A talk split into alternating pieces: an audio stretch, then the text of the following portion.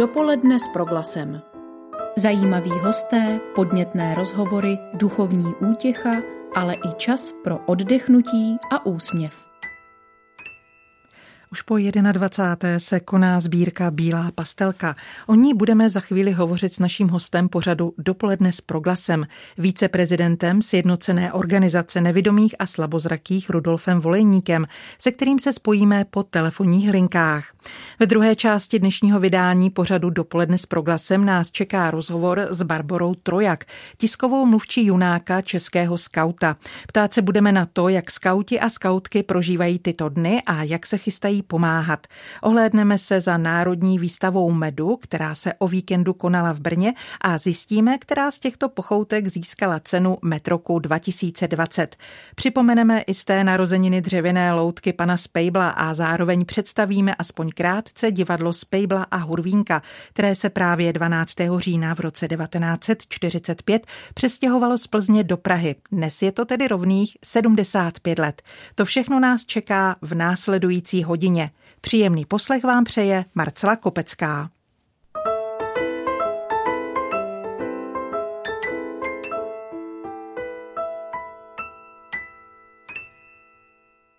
Jsem ráda, že pozvání do našeho vysílání přijal pan Rudolf Volejník, víceprezident Sjednocené organizace nevidomých a slabozrakých.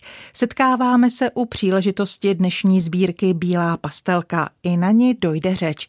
Vítejte u nás. Zdravím vás po telefonních linkách. Dobrý den. Dobrý den a potěšení je na mé straně a dokonce mohu konstatovat, že to není poprvé, když jsem byl pozván do vaší prestižní stanice. Tak děkujeme za uznání. Pane Volejníku, kolik je v České republice vlastně k tomuto datu nevidomých lidí? Ono k tomuto datu je podobné jako třeba před 20 lety nebo před 30 lety. Ten počet eh, kolísá velmi málo a statistické údaje střízlivé říkají, že úplně nevidomých lidí, tedy těch, kteří třeba poznají pouze světlo nebo ani to ne, je kolem 14 tisíc, zatímco osob s vážným poškozením zraku je kolem 80 tisíc. Jak se nevidomým a slabozrakým u nás žije? To je velice složitá a zapeklitá otázka, jak se jim žije. Žije se jim jako v každé Eh, víceméně vyspělé průmyslové zemi, to znamená eh, ve své většině netrpí chudobou a ve své většině eh, mají možnost jisté seberealizace, která je víceméně obtížná, někdy více, někdy méně, ale je to trochu podobné jako ve všech vyspělých zemích. Takže nemohu říci, že by se nevidomým lidem v České republice žilo nějak, nějak strašlivě zle. To pravda není. Dnes spolu představujeme projekt Bílá pastelka. Začíná v pondělí 12. a končí ve středu 14. října. Můžeme v úvodu nastínit její tradici? Ta tradice je dlouhá. Bílá pastelka letos eh, eh, je pořádána již po 21.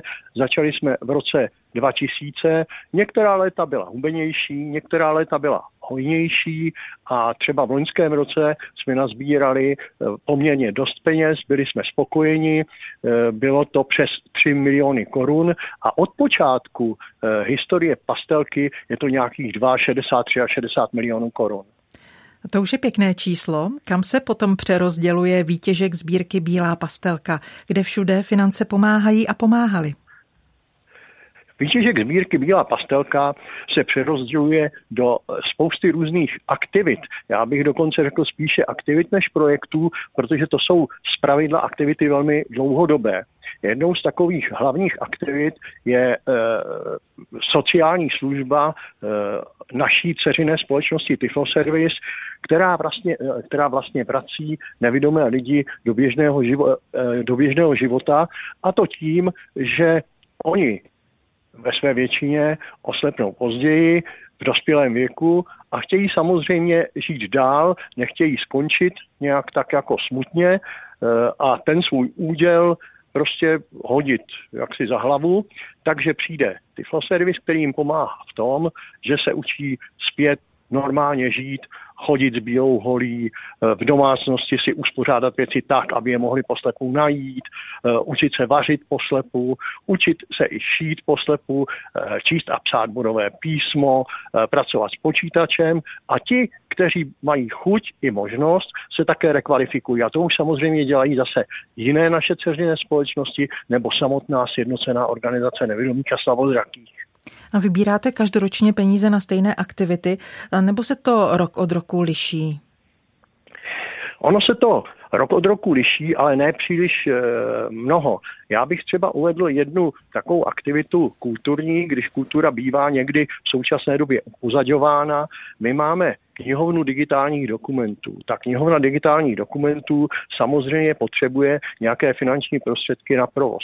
Proč digitálních dokumentů? Je to proto, že nevidomé osoby běžnou knížku číst nemohou. To jsou pro ně prostě prázdné listy papíru.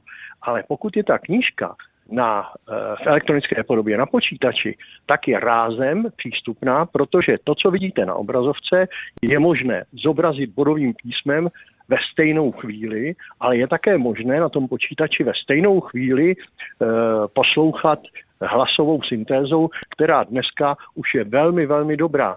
Já uvedu takový příklad. Běžný člověk určitě neví, že třeba v našem metru všechny ty hlášky říká hlasová syntéza. Ono to vypadá, jako že je to živý člověk, ale není to pravda. Je to hlasová syntéza. Takže takto, když to mluví, tak si ta nevědomá osoba může tu knížku z toho počítače nebo z mobilního zařízení pustit a poslouchat. A to samozřejmě stojí peníze, ale na druhé straně to působí tak, že pak mezi našimi lidmi není hlad po knize. Takže je to, řekl bych, velmi ušlechtilá aktivita. Jakou prioritu mají ty jednotlivé aktivity, o kterých jste mluvil? Posuzujete jejich důležitost? No, spíš to posuzujeme podle toho, zdá se nám eh, podaří více eh, prostředků získat třeba z jiných zdrojů na tu kterou aktivitu. Když na některou aktivitu třeba eh, stát nebo místní samozpráva nemůže přispět tak, jako přispěla před rokem, tak se alokuje víc peněz z pastelky a naopak, když eh, se stane, že dotátor je štědrý, tak z pastelky se alokuje menší částka. Takže je to opravdu operativní. Na proglasu si povídáme s víceprezidentem Sjednocené organizace nevidomých a slabozrakých panem Rudolfem Volejníkem. Setkáváme se u příležitosti dnešní sbírky Bílá pastelka, která končí ve středu 14. října, začíná dnes. Pane Volejníku, letošní sbírku, tak jako mnoho ostatních akcí, omezuje pandemie. Jakou podobu tedy bude mít? Jo, o tom se mi velmi e, smutně povídá, ale prostě je to fakt života, se kterým se musíme nějakým způsobem vyrovnat a my jsme organizace bojovná, takže my se vlka nebojíme nic a e, sbírku jsme uspořádali, ačkoliv víme, že ta, e, ten výtěžek bude e, zcela určitě daleko, daleko nižší než jindy. Už proto, že například máme Eh, dvojic, které chodí po ulicích a vybírají daleko méně, pár set, než míváme v jiných letech. Například loni jsme jich měli eh, téměř 1500 a to samozřejmě někde vidět bude. Vy tedy očekáváte, že příjem ze sbírky bude nižší než v jiných ročnících, ale nevěříte, že se sbírku podaří dorovnat jinými způsoby, třeba prostřednictvím zaslání peněz na účet nebo DMSek? Tak to samozřejmě velmi podporujeme. My máme několik způsobů možnosti přispění. Jeden je právě na té ulici, ale dokonce i na té ulici mohou e, ti e, přispěvatelé přispět tak, že si vyfotí QR kód a přispějí e, přímo tedy nějakým příkazem k úhradě. Pak mohou ten QR kód najít samozřejmě také na internetových stránkách Bílé pastelky, na Facebooku i na stránkách www.sons.cz a mohou také přispět dárcovskou SMS-kou nebo přímo na náš účet, který je 4 osmičky, 2 trojky, 4 dvojky, lomeno 0800. Je to hrozně jednoduchý. 4 osmičky, 2 trojky, 4 dvojky, lomeno 0800. Vy sám jste nevědomí. Jak bychom podle vás měli slabozraké a nevidomé správně vnímat? Opět to je otázka velmi těžká, protože co je správné vnímání? Správně vnímat je podle toho, jak spolu reagují mezi sebou lidé, jak spolu komunikují. To znamená, já si myslím, že v běžném životě prostě toho nevidomého člověka vnímáte tak, jak se třeba ozve, když vy se na něj obrátíte, anebo naopak, když on se obrátí na vás, tak vy podle toho ho vnímáte, vy podle toho s ním mluvíte, ale žádné speciální vnímání nebo speciální zacházení, myslím, tady není na místě. Mluvili jsme o tom, eh, jak spolu lidé komunikují. Vy jste to teď naznačil. Tak jaký chyb eh, se při komunikaci s vámi nejčastěji dopouštíme? Nejčastěji se lidé, takový ti běžní lidé, dopouštějí chyb v komunikaci v tom smyslu, že se domnívají, že to, že vidí, znamená, že vědí úplně všechno. A já vám povím na to takový příběh, kdy eh, stojí nevidomý člověk na křižovatce a čeká na zelenou. Pozná to podle tikání semaforu, to jistě znáte, semafory některé takhle cvakají. On ví, že je červená. Ale nic nejede. Přijde k němu vědomá osoba, která ví, že nic nejede, popadne ho bez, bez slova za ruku a chce ho táhnout přes ulici a ten nevědomý člověk, protože chce dodržovat dopravní předpisy, nejde a ta vědomá osoba se na něj oboří, tak já už ti nikdy příště nepomůžu a taky mu zatýká. Je to dost častý jev. To bych neřekla, to je zvláštní, že opravdu někdo takovým způsobem může jednat. To jste mě překvapil. Pane Volejníku, s tím souvisí ale i terminologie, která proniká do médií i do psaného projevu. Jakých omylů se máme vyvarovat, když o nevědomých chceme hovořit a psát, třeba my novináři? Nebo moderátoři? No, vy novináři jste Nebo moderátoři. náležitě škole, no, moderátoři nebo novináři, eh, prostě všichni, kdo se zabývají žurnalistikou nebo hromadnými vzdělovacími prostředky, jsou náležitě školeni, aby věděli, jaký styl použít. My všichni přece cítíme eh, neslušnost či slušnost, eh, nějakou urážlivou poznámku nebo naopak jemné naznačení nebo ironii. Tady myslím, že nemá smysl, abychom si vymýšleli nějakou, řekněme, pozitivní diskriminaci v tom smyslu, že nesmíme třeba říkat slovo slepý.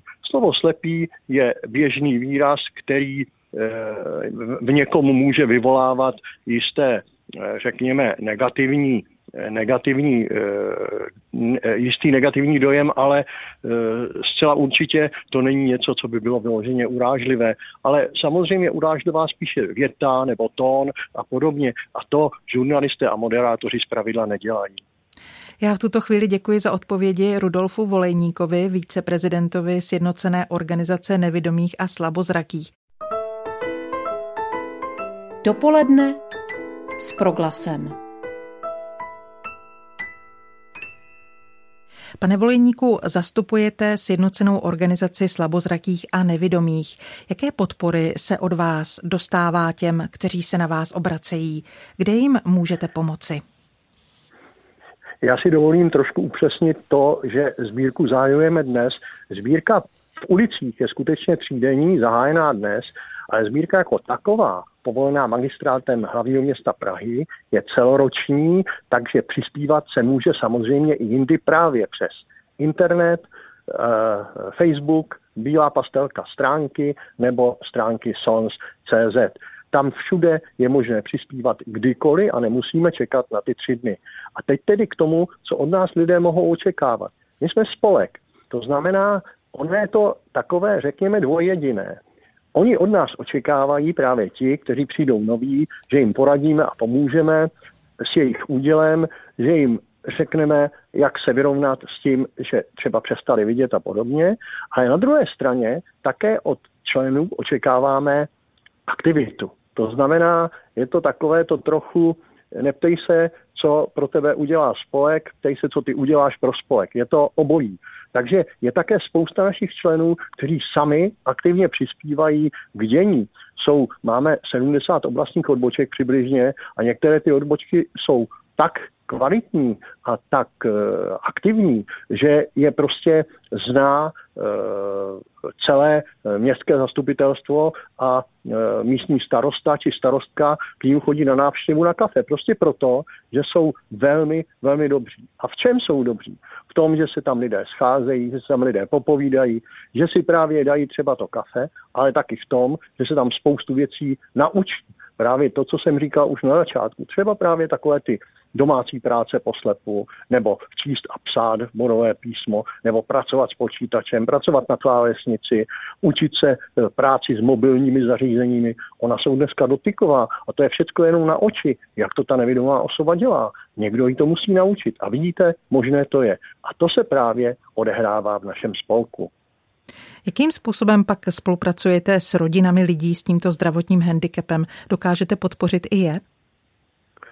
Zcela určitě. A ono to je opět takové, že velmi často je to tak, že přijde eh, k nám do organizace osoba nevidomá nebo těžce slabozraká a e, často přivede sebou svého rodinného příslušníka, který vlastně e, paradoxně tu nevidomou osobu tam dovede, rozhlídne se, zjistí, že je to zajímavé a spolupracuje s námi. Takže my vždycky říkáme, my máme nevidomé a slavozraké členy, jejich rodinné příslušníky, příznivce a přátele. Někdy se ale může stát, že tento zdravotní handicap přijde nečekaně uprostřed života, když je člověk plný sil. Dokáží se lidé, kteří, dejme tomu, 30 let plně viděli, adaptovat na podmínky nevidoucího stejně tak, jako ti, kteří nevidí od raného věku a tou druhou půli života prožít stejně aktivně jako vy?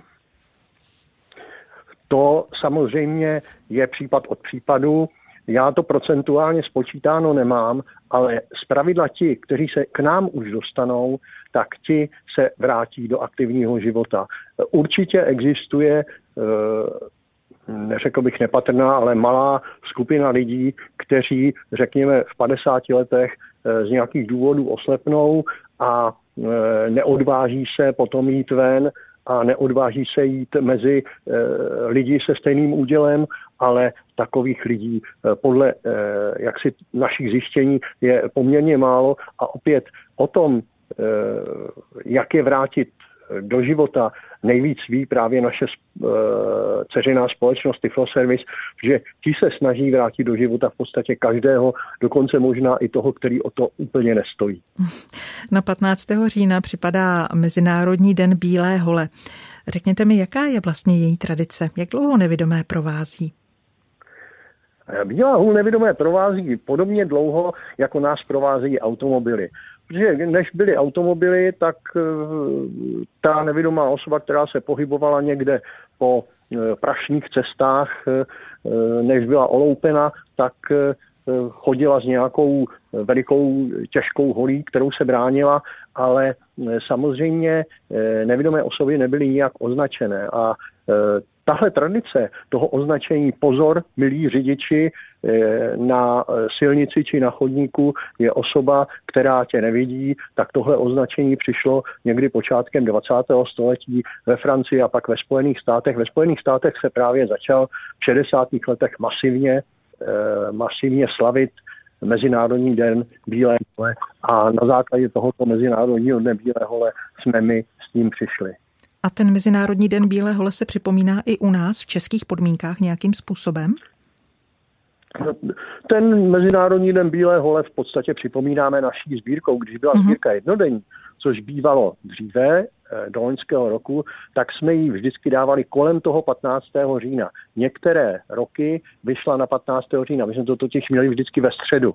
Jo? A někdy to bylo prostě 15. někdy 13. podle toho, jak to vyšlo. S nevědomým člověkem si mnozí z nás představí i jeho nezbytného průvodce, vodícího psa. Jak náročný je výcvik těchto čtyřnohých pomocníků? Vodící pes je u veřejnosti velice oblíbenou pomůckou pro nevědomé. Opravdu ten výcvik je eh, vysoce náročný, sjednocená organizace nevidomých a slabozrakých má vlastní středisko výcviku vodících psů, které tady už je s námi od roku 1997, má velikou tradici a je to jeden z, nej, z nejvýznamnějších cvičitelských subjektů. Eh, ti naši psi chodí po celé republice a máme samozřejmě některé reprezentanty i v cizině. Ten výcvik trvá poměrně dlouho, já nevím, rok a půl, téměř dva, ale já nejsem takový odborník, abych vám o tom uměl krásně popovídat, jako by uměli pracovníci z našeho střediska, tak snad někdy jindy. I na to středisko eh, výcviku vodících psů poputuje část výtěžku sbírky Bílá pastelka, předpokládám. Zcela určitě. Eh, středisko výcviku vodnicích psů, na rozdíl od jiných našich středisek, například od, na rozdíl od té knihovny, o které jsem mluvil, je na tom trošku lépe, co se týče darů i mimo bílou pastelku, prostě proto, že veřejnost vodící psy opravdu miluje. Takže středisko výcviku vodících psů sice neoplývá kdo ví jakým bohatstvím, ale na druhé straně ze sbírky Bílá pastelka eh, obdrží ne tolik jako třeba jiné projekty, které od veřejnosti tolik peněz nedostanou. Pane Voleníku, na jakých pracovních pozicích se nejčastěji potkáváme s nevědomými? Kde všude nacházejí uplatnění lidé, kteří nevidí? V dnešní době, kdy člověk pracovat nemusí, je to trošku něco jiného, než to bylo za reálného socialismu. Tehdy nevědomí pracovali ve spoustě různých povolání, představitelných i nepředstavitelných. Dneska nejvíce nevědomých lidí potkáte patrně mezi maséry, potom v intelektuálních povoláních učitelé hudby a e, je také asi dost velká skupinka samostatně výdělečně činných osob, které eh, pracují třeba jako ladiči pian a podobně. Eh, co se týče eh, těch tradičních povolání, která byla právě za reálného socialismu velmi hojná, například telefonní manipulanti nebo dneska bychom řekli operátoři call center, tak těch je dnes velmi málo Hlavně proto, že e, celá ta práce není pro nevědomé dostatečně přizpůsobená, ale to neznamená, že není přizpůsobitelná. Přizpůsobitelná samozřejmě je a je často na nás, abychom přesvědčovali zaměstnavatele, že přizpůsobí-li tu práci pro nevědomé, mohou ji vykonávat stejně výkonně jako ostatní. Blížíme se k závěru dnešního rozhovoru. Ráda bych od vás slyšela, kde vám většinová společnost stále dluží pomoc. V jakých oblastech máme možnost pro zlepšení? Většinová společnost nám podle mého soudu v pravém slova smyslu eh, pomoc nikde zvlášť nedluží. Abychom vyjmenovali nějaký speciální, eh, nějakou, nějaký speciální aspekt, který nefunguje. Spíš bych řekl, že se nevědomým lidem velmi eh, často, právě když jsou někde v neznámém prostředí, třeba ve městě, kde předtím nikde nebyli a pohybují se tam sami a nemají možnost použít naše navigační centrum, což je také velmi zajímavé, tak pak ti nevědomí třeba očekávají od veřejnosti pomoc a velmi často se stává, že když ten nevědomí potřebuje e, říci, kde je tady, já nevím, vstup do strany nebo podobně, tak se ne, najednou nenajde nikdo, kdo by mu pomohl. E, lidé jsou často nevšímaví a ne proto, že by byli nevšímaví, ale prostě proto, že jsou soustředěni na to, že se koukají do svého telefonu a za to nevědomá osoba nemůže a za to nemohou ani ti lidé, kteří se do toho telefonu koukají. Kdyby nevědomý mohl koukat do telefonu, tak to bude dělat taky. Takže nebát se oslovit nevědomého člověka, zeptat se, zdali nepotřebuje od nás nějakou pomoc. To určitě je vhodné. E, není vhodné se ptát, kam jde, protože než to ten člověk vysvětlí, tak už tam jde, ale e, je dobré se zeptat, potřebujete pomoc. A on řekne ano nebo ne. Uh-huh. A než se rozloučíme, mohl byste pro jistotu prosím ještě jednou zopakovat, jak eh, sbírku Bílá pastelka podpořit? Na jakých číslech, eh, jestli prostřednictvím DMS a kde všude můžeme eh, tuto sbírku podpořit i my posluchači Proglasu? Nejprve tedy DMSky na číslo 8 a 4 sedmičky. Potom je možné podpořit QR kódem, který je možné získat na internetu, na Facebooku, na stránkách Bílé pastelky a na www.sons.cz. QR kód také z kasiček eh, osob, které dneska, nebo těch dvojic, které dneska, zítra a pozítří chodí po ulici. A je také samozřejmě možné přispět převodem z účtu na účet a to eh, na číslo čtyři osmičky, dvě trojky, čtyři dvojky ještě 4 osmičky, dvě trojky, čtyři dvojky, lomeno 0800. A to jsou závěrečná slova hosta v pražském studiu po telefonních linkách. Pozvání k rozhovoru přijal pan Rudolf Volejník, viceprezident Sjednocené organizace nevidomých a slabozrakých. Děkujeme, že jste pro nás našel čas a přejeme, aby se sbírka Bílá pastelka i v této nelehké době vydařila. Pomoci můžeme, jak jsme slyšeli, my všichni. Ať se vám daří. Naschledanou. Naschledanou a těším se na shledanou příští rok.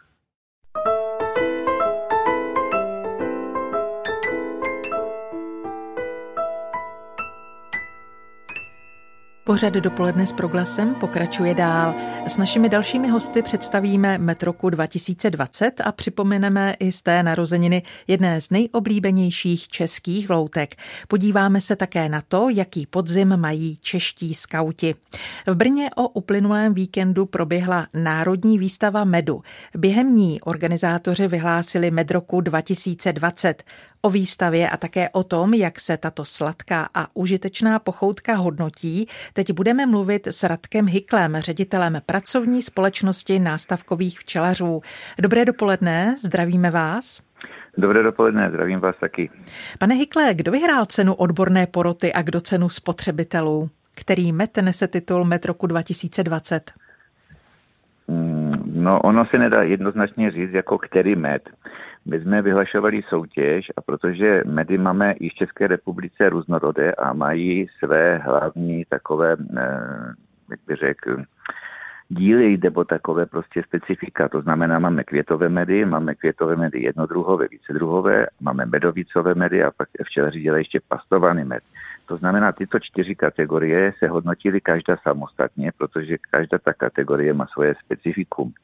Takže můžu říct, že v květových medech eh, jednodruhových eh, na prvních třech místech se v letošním roce umístily eh, medy lípové, uh-huh. které byly letos jako dost kvalitní chuťově a na prvním místě skončil pan Šika z Mílevska, na druhém místě pan Čaloun z Vraže u Písku a na třetím místě pan Horák Aleš z Hustopečí nad Bečvou. Pokud se týká těch více druhových eh, medů květových, to znamená, že to už je směs jo, z té snůžky, to znamená květ ovocných stromů, řepka, prostě co v tom období kvete, z čeho jsou ty včeličky něco donést.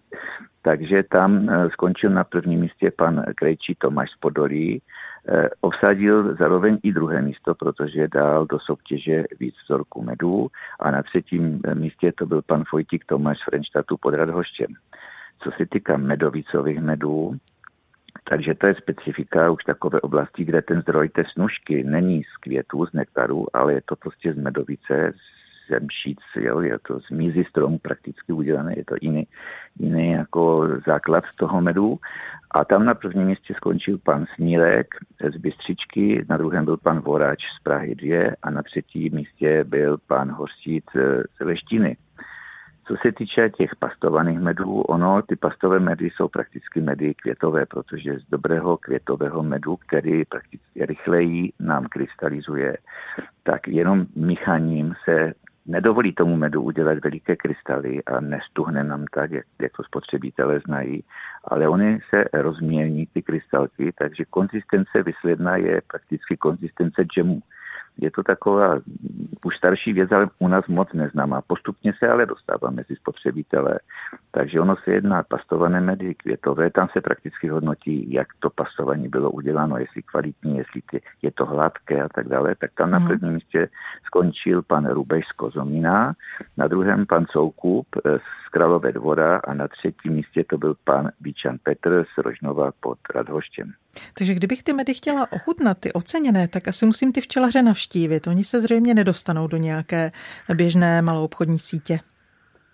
Ne, ono to je soutěž včelařů, kteří mm-hmm. někteří dodávají třeba maloobchodní sítě podle zákona veterárního, může včelař dodávat do maloobchodní sítě med. Ten, kdo dodává do velkou obchodní sítě, už musí, mít, eh, musí být jinak vybavený, musí mít medárnu schválený, uh-huh. prostě potravinářský provoz, ale v rámci prodeje medu ze dvora jako včelař může dodávat, eh, prodávat ze dvora, prodávat na tržnici a dodávat i do maloobchodu v rámci svého bydliště, jo, jako, nebo v rámci, dneska už je to České republiky. E, Takže to jsou, my se snažíme tou soutěží prosazovat ty včelaře, aby si lidi tam se šli přišli podívat, že normální včelař dokáže zabalit pěkně sklenici. To byla samostatně jako cena spotřebitele, když jsme se bavili o, o tom, jak ty medy dopadly, takže tu kvalitu těch eh, jednotlivých kategorií hodnotila odborná porota, ale co se týká sklenice, designu, tak to hodnotili navštěvníci eh, té výstavy. Jo. Takže tam to hodnotí zase tak, že na prvním místě tam skončil pan Marša Oskar z Brna, ten tam prezentoval květový medvice druhový. Na druhém eh, místě to byl pan Petrovič z Litoměřic, ten měl taky vícedruhový med jako obal a třetí byl pan Budeš eh, Michal a ten měl květový med Lipovi. Takže to byla zase ta část té soutěže té veřejnosti. Pro proti jiným rokům veřejnost nám vždycky hodnotila i tu chuť těch medů, jako který medě chuťově pro veřejnost eh, nejlepší, ale v letošním ročníku vzhledem k omezení, které dneska máme v Českém státě a snažíme se proti koronaviru prostě chránit, tak jsme nebyli tady toto schopni takhle zabezpečit, aby eh, ta ochutnavka byla do takové míry, aby mohli ti lidé prostě toto vyhodnocovat, jo, protože mm, s ohledem... Snažili jste se dodržet všechna pravidla. To, mm-hmm. Ano, to jsme se snažili maximálně. Chtěli jsme chránit jak ty navštěvníky, tak i sebe. My jsme několikrát slyšeli, eh, že zmiňujete chuť medu. Podle čeho se ta chuť medu hodnotí? No tak eh, chuť medu se hodnotí tam, ten základ je to, z čeho ten med je, je donesen, jako z čeho to ty včelky jako donesou. Jo. Takže ono to je ta specifika právě těch, těch medů třeba květových. Jo. Když, když si vezmu pohankový med, to je taková dneska u nás celkem rarita, ale protože pohanka se u nás seje a, a bývá vysazován, tak on je tmavý. Jo. Každý tmavý med si každý myslí, že to je ten medovicový med jo, z, tě, z té mízy přes, přes tím šíce, který se získává. Ale toto je květový med, je, je tmavý, ale je to přitom z květu a když se vezme jeho chuť, tak je úplně perfektní. A když si k němu někdo čichne, tak zase je to takový zapach trochu vepřinu, kdo je ze starších lidí a měli doma prasátka, takže jak to, jak to voní, jo, ale je to více chutný lahodný krém. Jo, a to je takové specifikum, kde tam je nazbírané kde co všechno. Samozřejmě, když se hodnotí medy na soutěži a hodnotí to degustatoři, se snaží tam v té chutí poznat, že tam nejsou žádné příměsi, že, že ten med byl dobře uskladňovan, protože ono ten med je, má takovou vlastnost, že bere z ovzduší pachy, že bere vlhkost. Prostě e, víte, když dá někdo med do sklenice a použije použitou sklenici od okurek, tak ten med nehodnocuje, protože, protože to nasává ten pach toho, co tam v té sklenici bylo předtím a pak si řekne, no ten včelař mě dodal, já nevím co, ale přitom si to sám ten, jo, ten spotřebitel může udělat takhle, že použije třeba jenom víčko jako od ničeho jiného. Takže ta, ta chuť toho medu je základem je z čeho je donesený, pokud je květový, jestli tam ty květy, jestli to tam prostě je cítit a když si to někdo neskouší, to tam skutečně cítí a že tam není nic, co tam nepatří. Asi takhle, no. A byl letošní let, eh, pardon, med, omlouvám se, byl letošní med eh, nějak specifický? No, leto, každý rok je prostě něčím, jako je, je prostě, ono to je dané to přírodou, tím klimatem, které se u nás jako mění. Letos, letos byl takový, že třeba bylo moc málo proti Loňsku těch medovicových medů. Ono, ono ta vlhkost, ty deště, které byly, tak dymšíce z těch stromů nám smily a byly jenom malé oblasti, kde byl prostě ten tmavý medovicový med. A vůbec letošní rok byl, dá se říct, podprůměrný, hluboce podprůměrný snužkově proti ostatním rokům. E, to se nám to projevilo i na množství vzorků, které, které jsme v soutěži vzali, protože my nejsme schopni e, si od 50 tisíc včelařů v České republice médií, protože to by se nedalo vyhodnotit. My musíme jít na možnou kapacitu těch degustátorů, které máme takže máme takovou hranici zhruba dneska cirka 200 medů. Takže lidé se přihlásili, ale pak zjistili, že my jsme nevytačili, protože ta snužka prostě nebyla místama místa vytačení museli včely dokrmovat, aby je udrželi v nějaké kondici, aby prostě ty včely se jim nestratily, neuhynuli. Takové případy v letošním roce byly, že i v průběhu května, června některým včelařům eh, prostě včely uhynuly a bylo to prostě to, že ten včelař si nevšiml, že v přírodě nic není a, a prostě hlad udělal své. Naším dopoledním hostem po telefonních linkách byl pan Radek Hykl, ředitel pracovní společnosti nástavkových včelařů. Společně jsme se ohlédli za víkendovou národní výstavou medu, která se v sobotu a v neděli konala v Brně. Pane Hykle, děkuji za váš čas a přeji, ať se daří včelám, včelařům a medu i nadále. Pěkný den. Pěkný den, já děkuji za pozvání a všechny zvu v tomto období za rok znovu do Brna, kde to budeme opakovat. A všem, co nás navštívili, se to líbilo, tak přijďte taky. Děkuji, mějte se pěkně. Nashledanou. Děkuji, nashledanou. Dopoledne s proglasem. V rodném listě slavných loutek z Pejbla a Hruvínka sice stojí jako místo, kde přišli na svět Plzeň. Většinu svého divadelního života ale strávili oba dřevění hrdinové v Praze. Pár měsíců po skončení druhé světové války se totiž jejich otec Josef Skupa za protektorátu vězněný kvůli odbojovým aktivitám rozhodl přesídlit do Prahy. Volný sál nalezl v hasičském domě na Vinohradech, kde jeho divadlo zahájilo činnost 12. října roku 1945. Dnes je to tedy rovných 75 let. Zároveň si letos pan Spejbl připomíná významné životní jubileum. Je mu rovných 100 let – Skupa jej divákům poprvé představil na podzim roku 1920. Zprvu ušatý panák, který do všeho rád vrtá, vystupoval jen v přídavcích po boku s kašpárkem, který si z něj tropil žerty. Až v květnu v roce 1926 řezbář Gustav Nosek vytvořil trochu přitroublému Bručounovi v černém fráčku odpovídajícího parťáka. Stal se jím drzí klučina koulící očima. Teprve časem získala postavička nezvedeného hošíka jméno Hurvínek. Ze začátku přitom nebylo zřejmé, jestli je Hurvínek Spejblův syn. To prý vymysleli až diváci. Po čtyřech letech ke dvojici mluvené skupou přibyla Hurvínkova kamarádka Mánička, na jejíž podobě se podílel i mladý Jiří Trnka a také pes jménem Žerik. Nejdůležitější změnou roku 1930 ale bylo, že Josef Skupa opustil jisté místo středoškolského profesora a začal se divadlu věnovat profesionálně. Už o rok dříve si přitom nechal zaregistrovat ochranou známku na Spejbla i Hurvínka.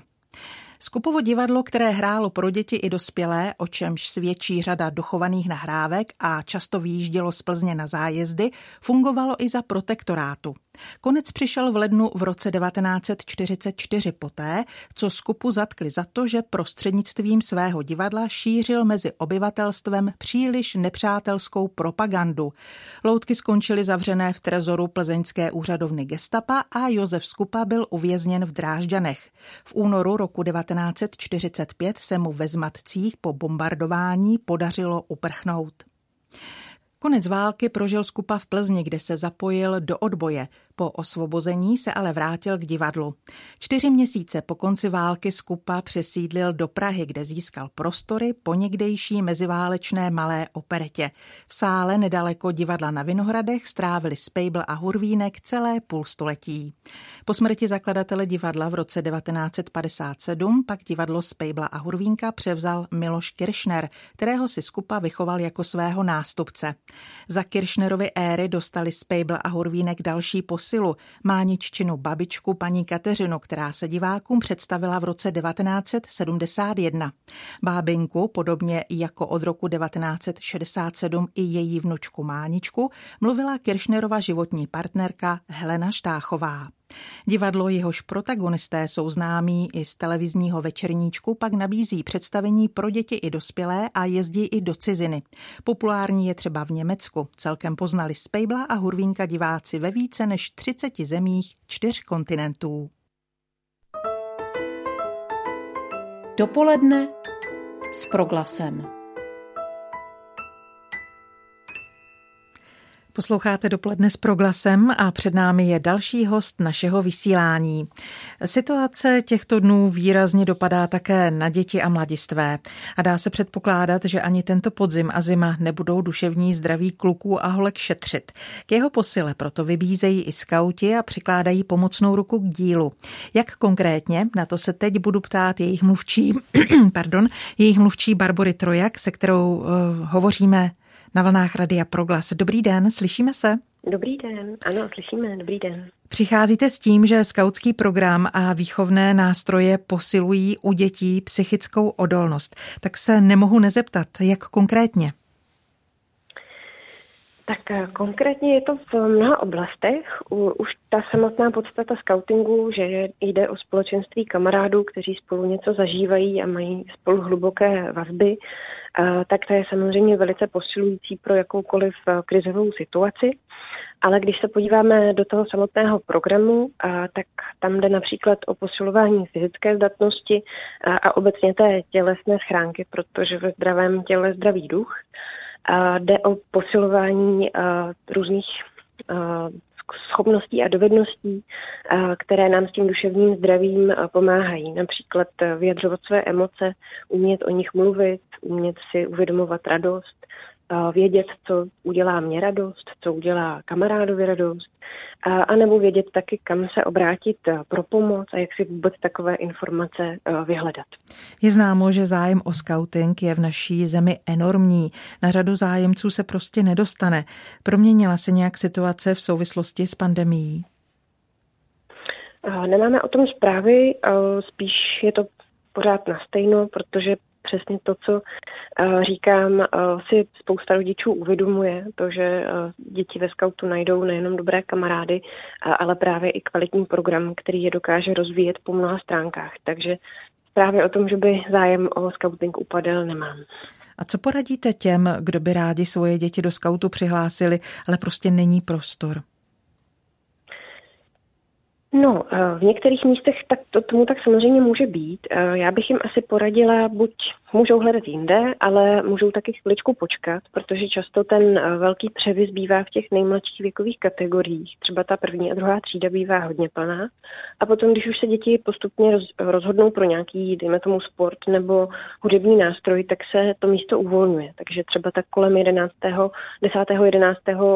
roku může být těch míst mnohem víc.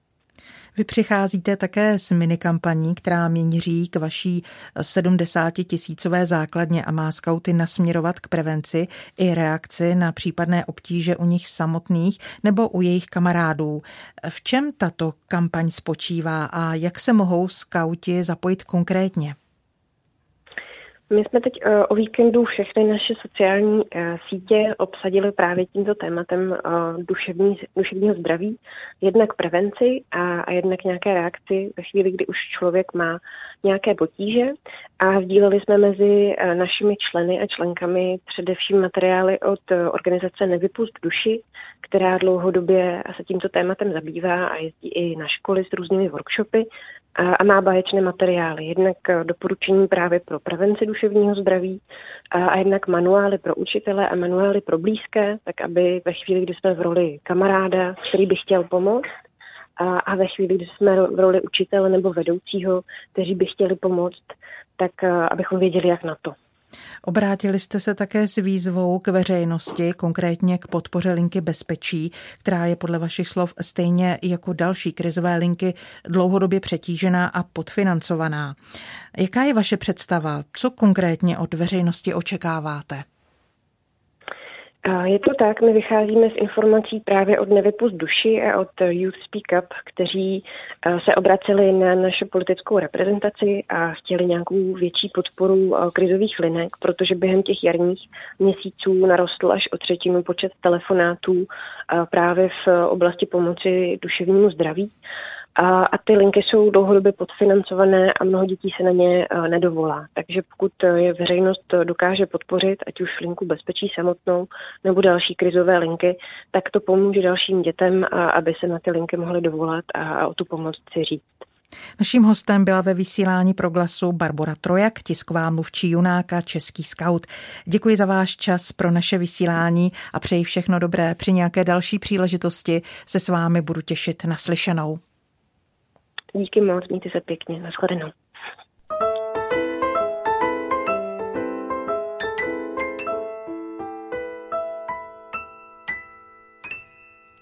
Pořád dopoledne s proglasem končí. Na jeho dnešním vydání spolupracovala Kateřina Roužová. Od mikrofonu se loučí a zítra v 9 dopoledne se naslyšenou těší Marcela Kopecká.